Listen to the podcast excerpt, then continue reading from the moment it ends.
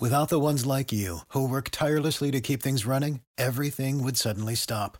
Hospitals, factories, schools, and power plants, they all depend on you. No matter the weather, emergency, or time of day, you're the ones who get it done. At Grainger, we're here for you with professional grade industrial supplies. Count on real time product availability and fast delivery. Call clickgrainger.com or just stop by. Grainger for the ones who get it done. Our coverage of You Decide 2024 is presented by Big Fish Roofing. They're the roofers you can trust. Big Fish Roofing.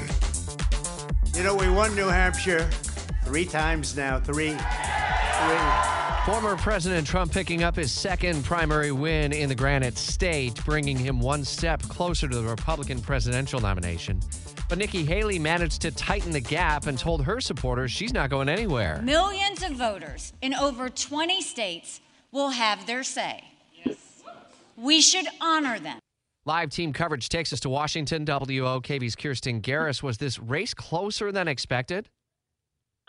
To me, that's a yes and no question. Um, obviously, since Governor Ron DeSantis dropped out, Nikki Haley had a better chance of getting, um, you know, more support and kind of closing that gap since she was the only uh, major opponent against former President Donald Trump.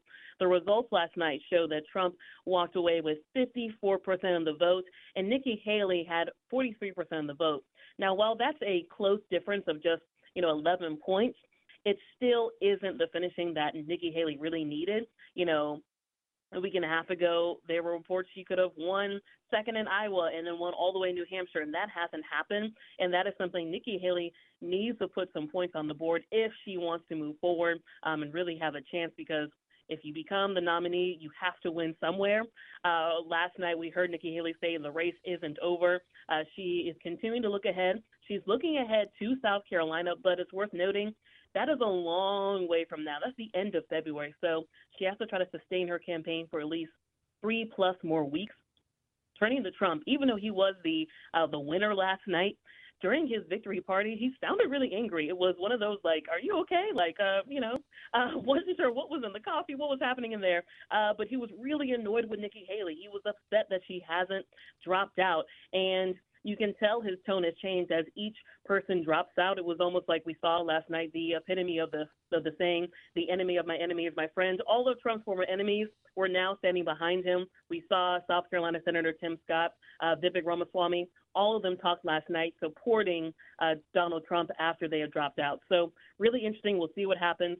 Again, Florida, uh, excuse me, South Carolina's uh, Republican primary is in the end of February, but the next major uh, Republican caucus is actually Nevada next week. Haley seemingly getting under Trump's skin. Who the hell was the imposter that went up on the stage before and like claimed a victory. She did very poorly, actually. Just an example of a very long uh, conversation that he had with supporters in New Hampshire. We turned to Democrats, and it was an opportunity for them to finally vote. And yet, former president, uh, excuse me, President Biden is uh, not on the ballot. His name didn't appear whatsoever. This ongoing debate and fight within the Democratic ranks, but still, he walks away with a win. How so?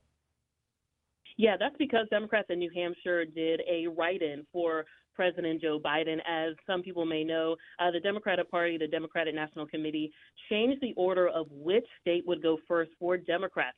South Carolina technically is the first in the nation Democratic uh, primary, which will happen in a couple of weeks. But New Hampshire, they are strongholds of their constitution, and they say their constitution says we are the first in the nation. And so they continue to be first in the nation in their own way. Now, these primary results for Democrats don't count towards delegates, but it is obviously a good sign that President Biden walked away with a significant victory uh, while they are polling much lower. Technically, he does face competition from another Democrat um, and a third party candidate, so it is a good sign for the, the Biden team that he is uh, was able to again get that victory, quote unquote.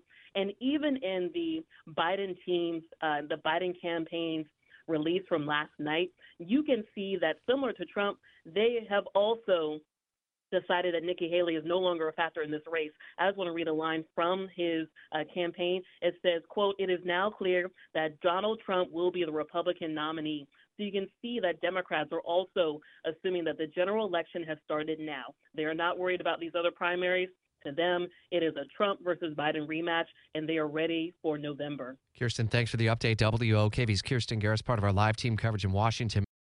For the ones who work hard to ensure their crew can always go the extra mile, and the ones who get in early so everyone can go home on time, there's Grainger, offering professional grade supplies backed by product experts so you can quickly and easily find what you need. Plus, you can count on access to a committed team ready to go the extra mile for you. Call, clickgrainger.com, or just stop by. Grainger, for the ones who get it done.